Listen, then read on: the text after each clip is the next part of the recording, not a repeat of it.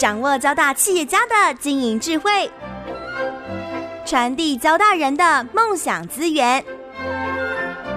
交大帮帮忙，帮您找出成功者的制胜之道。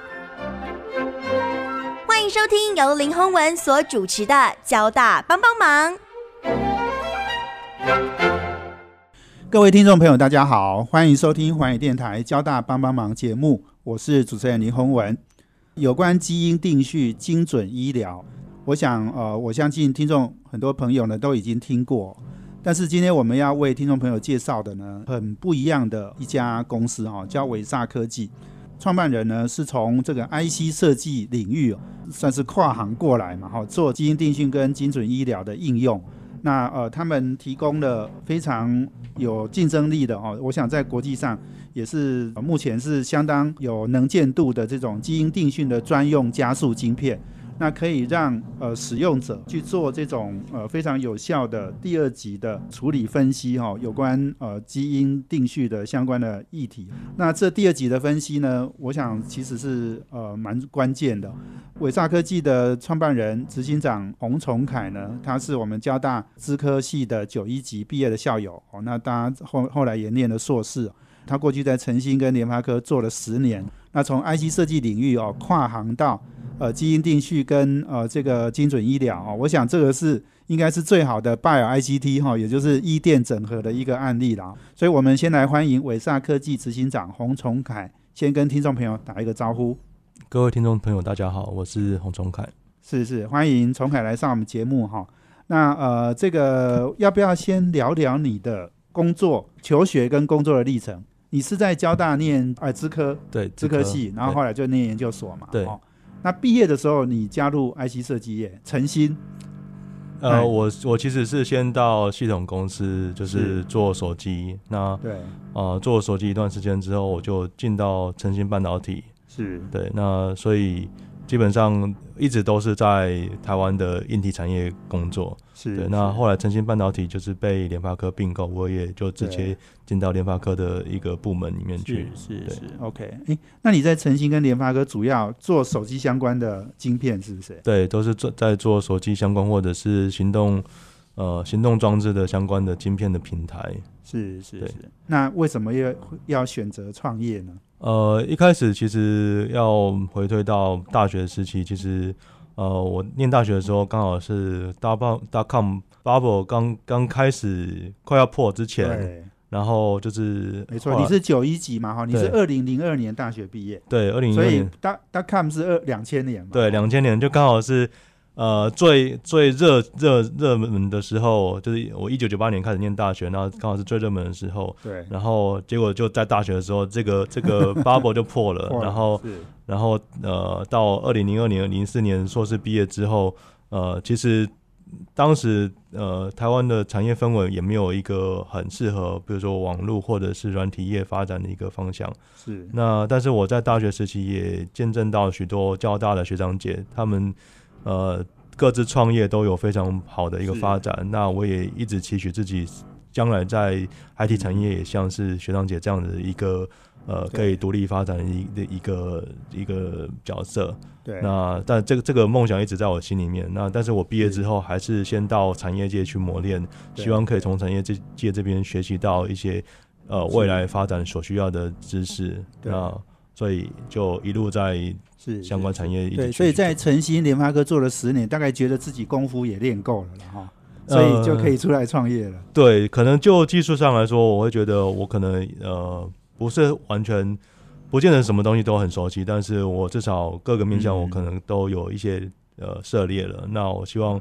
可以不要只是钻研在一个特定的一个一个领域，那我希望可以更广泛的去接触，所以就跟跟伙伴们一起开始想构思，说未来可以做哪些方向。是，对，是。那在一五年底就决定离开公司，那出来试试看。对对对，你离开联发科时候，有没有人家这个说你是疯子？联发科待的好好的，公司也非常好。如果待到现在，一定有人笑你说：“哎，现在我们领多少钱呢？你创业能赚到这么多吗？”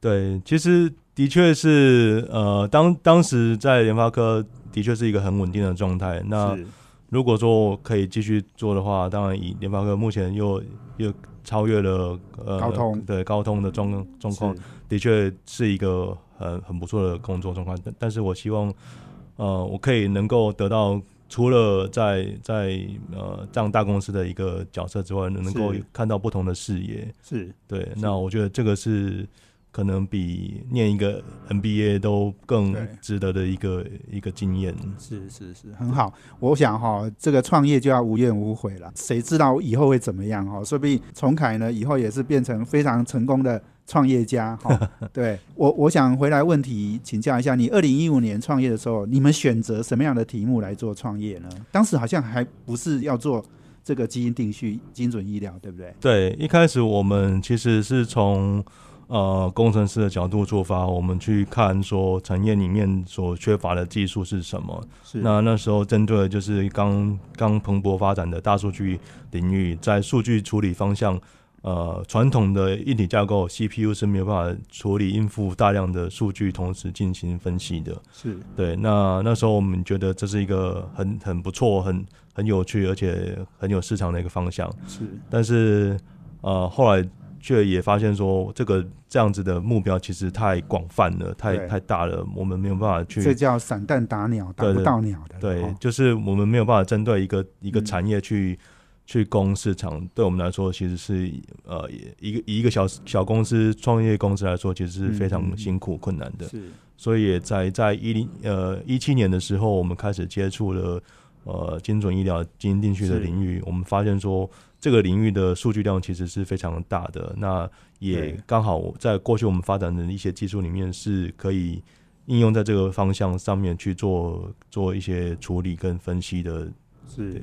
对，是是，所以应该说摸索了快两年的时间嘛，哈，对，然后找到很清楚的方向，所以二零一七年开始，你们就专攻这个基因定序的方向。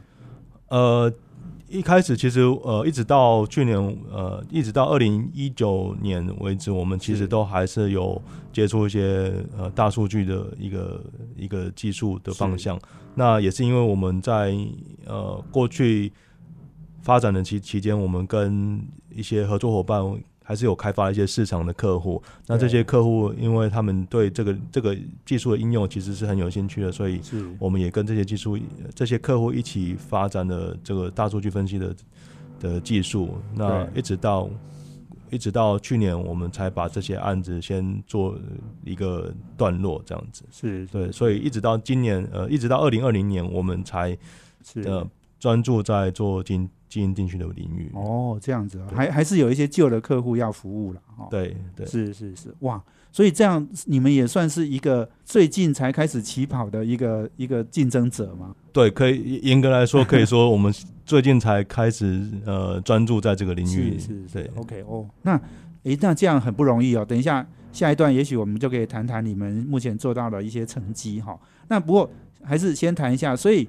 呃，你你们那时候在做转型，然后呃，这个这个摸索哈，你你最大的感触是什么？就是你花了几年的时间在摸索嘛，哈，那那这个我我刚刚讲说，你同学很多朋友同学在联发科哈，你你应该也是有一点点寂寞，对不对？会会有一点点慌张焦急，对不对？对，我想在创业的路上，非常多都是呃，会会有。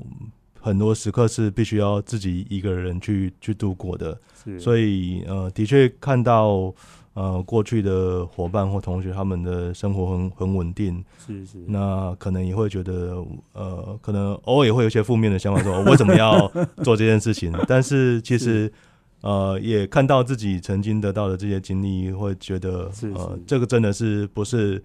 付出时间或金钱就能够得到的，对对对，没错。创业真的是一个很很长时间的一个呃挑战啊。我们也希望伟萨科技执行长洪崇凯哈跟他们的团队哈能够继续坚持啦，做出成绩来。我们休息了，等下再回来，请崇凯哦继续来跟我们分享哦。那他们呃在呃基因定序跟精准医疗的领域哦，他们做到什么样的成绩？我们休息下，等下回来。这是环宇广播 FM 九六点七。欢迎回到环宇电台交大帮帮忙节目，我是主持人林宏文。我们在脸书上呢也有交大帮帮忙的粉丝团，可以同步获取我们节目的资讯。那我们这节目呢，在二零二一年的二月一号以后哦，那个呃阳明交大合校之后，我们就会改名为阳明交大帮帮忙。另外，我们的节目已经在 Podcast 上面哦可以 download，希望大家可以呃去 download 这个 APP 来来分享。那呃，我们今天邀请贵宾是伟萨科技的警长洪崇凯。那我们谈的题题目呢是这个精准医疗与基因定序相关的这个产业。那崇凯刚刚讲到，二零一五年创业，二零一七年这个开始呃做方式调整。那但是真正呃开始做这个基因定序的服务，好像是二零二零年才开始。所以这中间你们还有呃做过一些摸索，也有其他累积一些其他的客户，对不对？对，呃，其实我刚刚讲到，二零一七年是一个分水岭。那那时候我们开始跨入呃，就是基因定序的领域，但是同时我们还是继续在发展原本在大数据分析上面的技术。那我们还是持续的去寻找市场上潜在的客户。那我们透过呃 Intel 这边接广泛接触到包含台湾、中国、日本或者是其他地区的这些。潜在的客户，但是他们基本上因为他们的数据量体非常大，他们才会对于数据分析的一个加速，呃，是效能的加速会有这样的需求。那我们也刚好在日本接触到了日本的 Toyota 汽车，他们在车联网的数据分析上面，他们必须要建制自己的 data center。那在 data center 的数据处理上面，需要一个。提升数据分析效能的一个技术，那刚好我们就可以跟日日本的 Intel 一起来提供这样子的服务，所以我们中间也花了蛮长一段时间在耕耘日本的市场。是，对。那一直到二零二零年，我们才开始，呃，我们把这个案子做了一个段落之后，我们才开始聚焦在基因定序的这个部分。是是，OK，所以。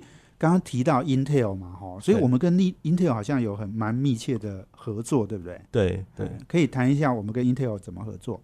呃，我们跟 Intel 比较像是呃共同呃行销，或者也有也有稍微一部分共同研发的这样子的关系。那是一开始呃是因为我们使用的呃呃晶片加速卡的技术是 Intel 所提供的，那我们等于也是他们的客户，那他们。会协助我们在国际上寻找可能的潜在客户，对，就是用 Intel 的 H FPGA 的晶片，对，没错，就是 Intel 的 FPGA 的加速晶片跟加速卡是我们主要的电机的平台。那我们会跟 Intel 一起去呃一些参加国际的展会，然后来寻找潜在的客户。对对对，所以日本 Toyota 就是 Intel。引引荐的，对不对？对，没错，没错，是是是，OK。所以刚刚讲就是说，二零二零年开始，我们做这个基基因定序，我们比较是诶明确这样的一个方向嘛，哈。所以呃，这个可以分享一下，就是说基因定序我们在做什么？好，我想这个业务呢，常常大家听，可是可能不太清楚这细节是什么。好，呃，基因定序本身其实是一个呃发展了三十年的一个技术，那。呃，以目前来说，最主流的技术叫做次世代定序，也就是第二代的定序定序技术。那它的做法其实是把呃人类的简体，比如说是协议的简体，透过呃处理之后，会产生大量的资料。那这个大量资料是让你的呃在你在你的细胞里面的的 DNA 序列可能。拆散成非常多的短的序列，但是它利用可能三十倍或五十倍的同样的资料量，来把你的基因序列可以在拼装回来的时候，可以让它可以更精准，然后能够更快速的组成可能已知的一个你的基因的序列。是，那这个过程组装回来跟找出可能有问题的一个区域的部分，就是叫做呃第二级分析的一个阶段。是，然后。当找到可能有问题的基因的片段之后，再去做相关的疾病的比对，是那这个部分就是叫做第三级分析。是那所以可以看得到，其实，在呃资料量最大的的阶段，其实就是第二级分析。那它也是过去会花很长时间的一个对一个阶段之一，所以我们必须。使用呃，过去都是使用传统的硬体，像是 CPU 这样的方式来做资料的分析处理。那呃过去的进展可能就是从从软体的角度一直改善演算法，但是呃改善之后还是有相当的极限，所以是我们想了一个方法，是从硬体的角度，我们设计了一个专用的晶片，让这个专用的晶片来进行原本设特定的一个这个演算法，让这个演算法可以更短时间之内处理完成。所以过去可能一开始需要花三十几个小时的做这件事情，是那我们现在只需要花两个多小时就可以完成这件事情。是是是，OK。你刚刚讲的是第二级的分析嘛？哈，对，没错以。前要三十几个小时，但我们可以做到两小时。对，是。诶，那其他的竞争对手做到的情况是怎么样？呃，目前来说，在国际上有呃主要两个阵营的技术，一个是用 GPU，一个是用 FPGA。GPU 就是我们每每台电脑上面目前都会有的一个对，图形处理器加速对晶片绘形绘绘图的加速的处理器。是那目前有很多的应用其实是用 GPU 来做 AI 的运算。那 GPU 的特点就是它可以大量的平行处理。是那另外一个 FPGA 就是我们目前使用的这样的技术，是它其实是一个空白的晶片，我们可以把我们想要的一个电路设计直接放上去，那它就变成我们专用的一个所需要的晶片。是对，所以目前呃，在这两大阵营里面，GPU 阵营的有一个呃技术是呃跟我们呃达到同样效能的，大概也都是两个多小时可以完成一个哦基因组的分析。那在 FPGA 领域有另外一家公司是比我们早两年开始，是那他们呃他们的技术其实是已经可以做到在半个小时就可以完成是分析的。是对，只是他们所采用的演算法跟软体架构跟既有的软体完全不同。是对，是 OK。所以你刚刚讲这个 GPU 的这个两个小时跟我们差不多嘛？哈对，GPU 应该就是 NVIDIA 对不对？对，没错，是，所以是 N，所以我们的对手是 NVIDIA。对、哦对那我们算是 Intel 阵营呐，哈，所以所以这个 In Intel 用的 FPGA 这个哈，有另外一家是半小时。那这一家公司好像现在是不是被并了？对。呃，这家公司在二零一八年的时候被一家在基因定序领域市占第一的公司叫 Illumina 所并购了。是是是，Illumina 是非常有名的公司啦哈。对我想它在这个基因定序里面哦，我想它应该是龙头哦，而且是算是市占率应该有六成嘛，对不对？七成，七市占有七成哈。对，所以它在这个基因定序的设备跟试剂领域里面哈，我想它是龙头，对龙头中的龙头了对，不用有人说它是基因定序领域领域的 Intel。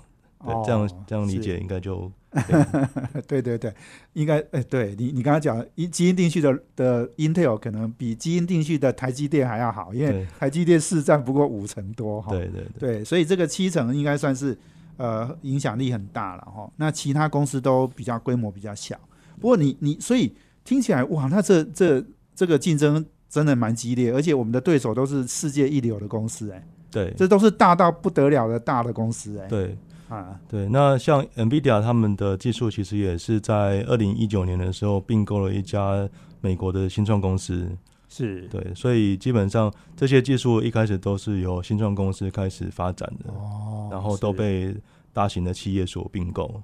对对对，哎，那那这样讲到这里，大家都在想，那 Intel 要不要并购你们呢？这个这个也是我们期望的方向之一啦。是是是，我们现在跟他密切合作嘛，哈，对所以让他们很，我们应该让他很清楚我们的能耐、我们的能力，哦对，我们能够做到什么程度对没，Intel 应该非常清楚。所以这个呃，我我我觉得这个呃，台湾的公司哈，其实真的不容易。你刚刚讲的那应该都是美国公司，对不对？对，都是美国的新创公司。对，所以你看啊，台湾真的，我们最近在讲说美中科技战哈，台湾台湾很受惠哈，其实是因为我们实力够强才能受惠。对哦，不然呢，你如果实力不够，你怎么会？你一定被打打死的嘛，哈，绝对不可能还有你出头的机会，哈。所以我们今天访问的是伟萨科技的执行长洪崇凯，他们在这个基因定序领域里面，哈，做这个第二级的分析，哈，做的相当的好哦。那我想，呃，在全世界应该也是有相当竞争力的公司。我们休息一下呢，等下回来，呃，请崇凯呢继续来跟我们分享。这是环宇广播 FM 九六点七。欢迎回到环宇电台交大帮帮忙节目，我是主持人林宏文。我们今天邀请的贵宾是伟萨科技的执行长洪崇凯。那我们谈的题目呢是基因定序跟啊这个精准医疗。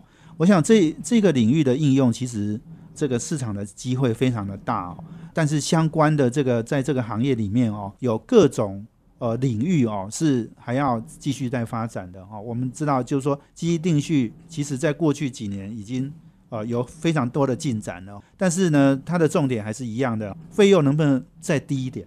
时间能不能再快一点？哈，这个是永远是人类要追求的，因为人的基因实在太多了哈。那那个那个没有用好的呃这个数据处理的呃新的科技的话，我想时间要减少，费用要降低，这件事情还是要一点时间哈。那所以我想伟萨呢，就是在这个领域里面哦，做到呃世界级的竞争力啊。那崇海跟我们分享一下，因为你刚刚讲到就是说基因定序有第一代、第二代、第三代的技术。第二代就是又称为次世代嘛，次世代是主流哦，但是第一代跟第三代并没有消失，他们其实是并存的。对，一代、二代、三代，也许你再跟我们说明一下。另外，你也讲到说，第一级分析、第二级分析、第三级分析，这两个应该是不一样的概念嘛？对，跟我们分享一下。可能跟各位听众科普一下了那在三十年前，一九七七年的时候。英国的一个呃博士叫做 Doctor Sanger 博士，他发明了一个技术，可以精准的把 DNA 的序列分析出来，所以可以知道说哪一个位置它是什么样的 DNA。那这个技术开始一开始是用手动实验的方式才发展出来的，那后来就奠基于这个技术，发展了出一个叫做呃散弹枪的这样子的一个。定序技术，它可以同时多个位点去把 DNA 的序列找出来，所以就开始有形成了完整的一个第一代的定序技术，可以让它可以应用在呃商业或者是大量的研究用途上面。那当第一代的定序技术其实成本还是不够低，然后速度不够快的时候，发展出第二代的定序定序技术，也就是目前的呃主流 NGS。它叫它是以平行的方式，让多个系统同时去做这样子的定序，那就可以可以快速的产生大量的 DNA 的资料。但是它的缺点就是它必须要把呃基因的序列打散的比较短。那这样的方式可以用大量的资料重叠的方式弥补回来。这也就是我们刚刚提到为什么会分成第一级、第二级、第三级的原因，是因为。它需要大量的依赖第二级的技术来把散呃散状的这些基因资料片段组合回来，才能找出基因的变异。是，那再来才是第三呃第三代的定序技术，它其实是一样，也是为了弥补第二代呃，因为它的基因序列比较短，它会没有办法找出，它没有办法很正确精准的拼出某一些人类基因片段，是譬如说。呃，不断重复的这样的片段，这样子的片段，其实如果没有一个很长的序列，一次把这个片段涵盖过去的话，其实没有办法正确的把这样的片段组装出来。所以第三第三级的呃第三代的定序技术，其实就是可以同时一次产生几十万的的基因，然后让几十万的 DNA 可以同时。做这样子组装之后，我们就可以得到一个完整的序列。所以，其实，在过在目前来说，第一代、第二代跟第三代的技术都有它们存在的必要。第第一代的技技术是最精准的，它可以非常准确，几乎百分之百准确的定定位出这个呃 DNA 的样貌。那第二代是非常快速，而且呃，大量便宜的方式可以把完整的基因序列、几乎完整序列拼拼装出来。那第三代的技术其实是可以更呃弥补第二代所不足的部分。是是，OK。所以意思就是说，三代的技术都各有所长，对，所以他们其实是并存的哈。对。那但是现在第二代还是主流，是所谓主流就是最多人在用的啦。对对啊对。所以刚刚讲到，就是说，那我们在做第一级、第二级、第三级的这些分析哈，我们也是比较锁定在第二级的分析。好，那这个第二级的分析搭配的就是第二诶次世代的这个主流的技术在用的，对，所以这个是市场最大的。对，那刚刚讲到，其实比较多的是这种技术了哈，但是我们能不能来讲讲这个基因定序的市场？哈、应用。哦，我想这个应用领域现在当然很多人都提到就是癌症嘛哈、很多的癌症呢跟基因哦是有关联的。对，哦，所以也跟我们来讲一下，就是癌症的上面的应用，好不好？举一个例子哈，目前在二零二零年十一月的时候，刚有一个卵巢癌呃晚期的一个药物叫做令癌沙，它刚好提供了一个就是呃需要绑定特定的基因变异的一个标记，才能够得到健保给付是来做这个药物的的批准。这个令癌沙的药物为什么需要做次世代定序才能够知道这个这样子的基因变异？是因为呃，卵巢癌的基因变异它不是只有单一位点，它可能是一个呃多个位点同时去分析的结果。所以如果没有做次世代定序，其实是没有办法确确定这件事情的。所以从二零二零年十一月第一个这样的药物的的一个就是国内健保给付对就有这样的一个规定，对一定要做出这个呃基因定序的报告来，对才能给你这个健保的给付，对令癌杀这个健健健保的给付，对，那这个是第一个。那未来会有更多这样子的药物需要去绑定次世代次世代定序的结果。那这个也是为什么我们需要次世代定序来能够让大家得到更精准的医疗。那因为在呃癌症上会有非常多的基因变异是跟癌症相关的。那是当我们知道你的基因变异跟这个癌症相关，那它相关的药物的，譬如说某一些特定药物，只有在某些特定基因变异上面才会有一个良好的反应，那我们就可以很精确的知道说，我们需要使用这个药物，而不是是。过去传统的方式，可能当你可能是这个这个病症了，那医生可以给你各种可能的治疗的轮流测试，来找到一个最适合你的方式。但是每一种医疗方式都会有它的副作用产生，那你可能还得去承受你不需要或者不适合你的治疗方式的副作用。对对对，没错哦。所以你刚刚讲就是说，呃，这个国内的健保其实开始已经很明确的哈、在规范这个哈、那这个其实也代表就是说，基因定序做这个基因定序服务的公司哈、也会有很大的商机哈、因为刚刚讲的呃卵巢癌是其中一项嘛，我相信这不会是唯一的一项了哈、以后一定会有更多哦跟基因定序相关的呃这样的一个服务需求会产生，对对，是。所以呃，未来会呃，为了要得到更多的证明，可以确定你需要某一种治疗，那你必须要得到这样子的检测服务，你才能证明说你在你在呃你的基因体里面可能有特定的变变异造成你得到这个癌症，然后因为这个特定的变异，你需要特定的药物来帮助你恢复健康。那像是这刚刚提到的这个卵巢癌晚期的药物，即使很多卵巢癌可能是已经到了晚期，但是因为这个药物关系，它可以还是有机会恢复健康。是，对，那所以如果能够更多人需要这样子的基因定序的服务，那基本上我们的呃解决方案就能够嗯提供更多的这样的检测服务公司来让大家更受惠。是是，我们我们知道哦，现在有七千多种的这个疾病哈、跟呃这个基因的变异是有诶某一些程度的关系哈、对或大或小的关系啦哈，但是都有关系。对，哦，所以这个可能就是以后未来，我想呃基因定序，尤其甚至我们说我们常常在讲精准医疗嘛，如果能够把基因定序哦。呃，基因变变异，每个人的呃，这样做一些比较彻底的分析哈，诶，其实你就能预测他以后可能会得到哪些疾病。对，没错，尤其是癌症哦。对对，所以这个我相信，呃，接下来的这个应用哦，市场一定会呃商机应该是非常大的啦。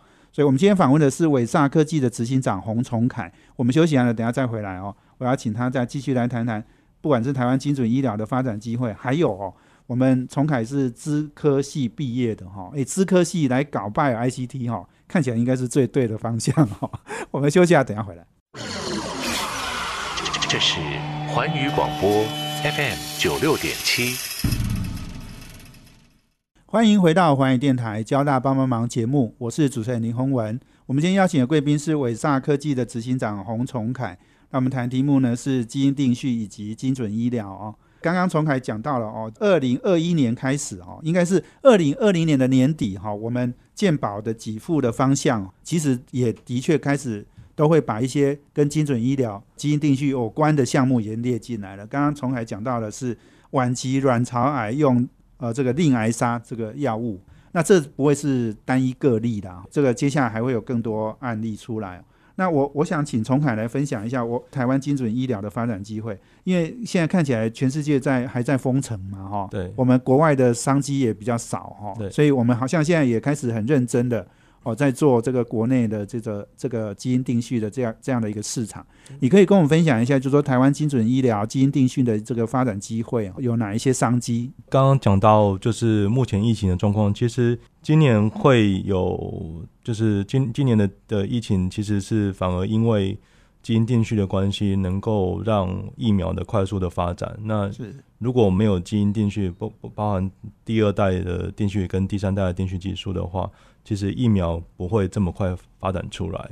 那我们可以看出，看看到 SARS 过去其实十年都还没有发展发展出疫苗的原因，当然一部分也是因为 SARS 消失了，对 SARS 消失了。那如果当年有基因定序这样的技术，也许我们就可以很很早就找到可能的一个疫苗研究研发方向。哦，所以那这次疫苗跟基因定序也有关系。对，主要是因为呃，其实第一个是呃，譬如说像中国那边，他们很快的把呃病毒的的这样的基因序列分享出来，那也包含其他地区，包含美国、英国、欧洲都有许多在研究病毒的基因序列，那同时也有研究呃患病的的病病患，他们可能造成他们重症的这样子的基因的缺陷所在，因为有些人他得了得了呃 COVID nineteen，但是他并不会有重症的倾向，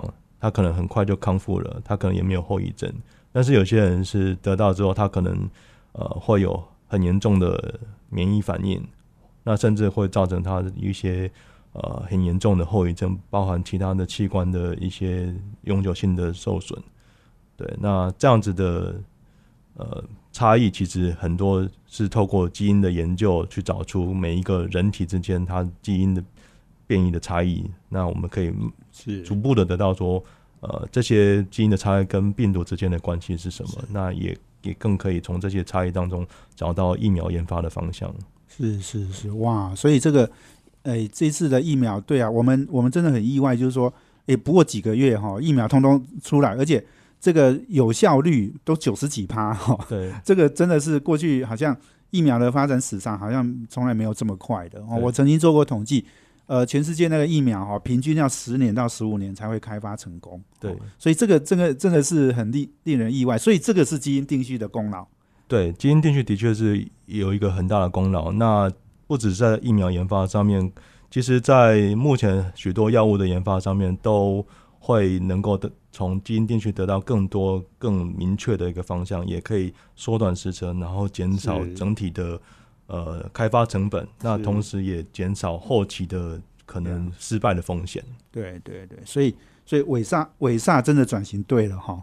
我们找到对的方向，因为这个看起来这个市场的应用是会蓬勃发展的。对，我们希望就是虽然以目前来说，整体的市市场刚开始在成长，那但是未来的成长潜力非常的大。那可能未在未来三年到五年之后，市市场是目前的六倍到十倍的大小。是是是，哎、我我突然想到哈，伟萨伟萨哈，其实英文是哇塞、哎对，你们取名为什么会取哇塞？一开始其实就是一个想要让大家容易记得住的一个名字。那后来其实我们呃把哇塞的每一个英文字母都给了一个意涵，叫做 We Accelerate System 呃 Architecture and Infrastructure。其实我们主要一开始的目标就是希望能够加速呃在呃电脑系统 data center 的应用方面，它底层的软硬体架构的效能，我们可以我们希望可以让我们技术协助这些领域的发展能够更快速。是对，那在二零一七年，我们才把这样子的呃目标锁定在基因定序这这个方向。是是是，哎、很有趣哦。那我看你们公司的 logo 还有一只大象啊、对，那一开始也是因为我们发展的是呃大数据，那当时大数据在二零一零年有一个很呃后来变得很热门的一个技术叫做 Hadoop，它是一个是对大数据的一个分散式的系统。对，那呃因为当时 Hadoop 也是主流，所以它的 logo 就是大象。很多做大数据的公司的哦 logo 都会用一只大象。哦，原来是这个意思哦。对对对，OK，哦，所以这个没有一点点这个了解哦，可能都不知道你们为什么会有这些名称啊跟 logo 哦。不过讲到这里，我觉得很有趣啦哈、就是说这个呃崇凯呢是资科系毕业哈、那我们知道资科系呃这个很多应该都从事的是软体哦这个这个行业嘛哈、不过这个诶、我前一段时间去这个参加资工系的一些活动哦，诶、我发现哈、其实诶，软体产业哦，在台湾其实发展其其实真的诶不是那么的好哦。那台湾还是以硬体为主了哦，所以你看哦，这个我们崇凯呢毕业后呢，诶也是在硬体公司，在 IC 设计公司，好、那现在来做这个资料分析，好像慢慢的走到你的本行了，对不对？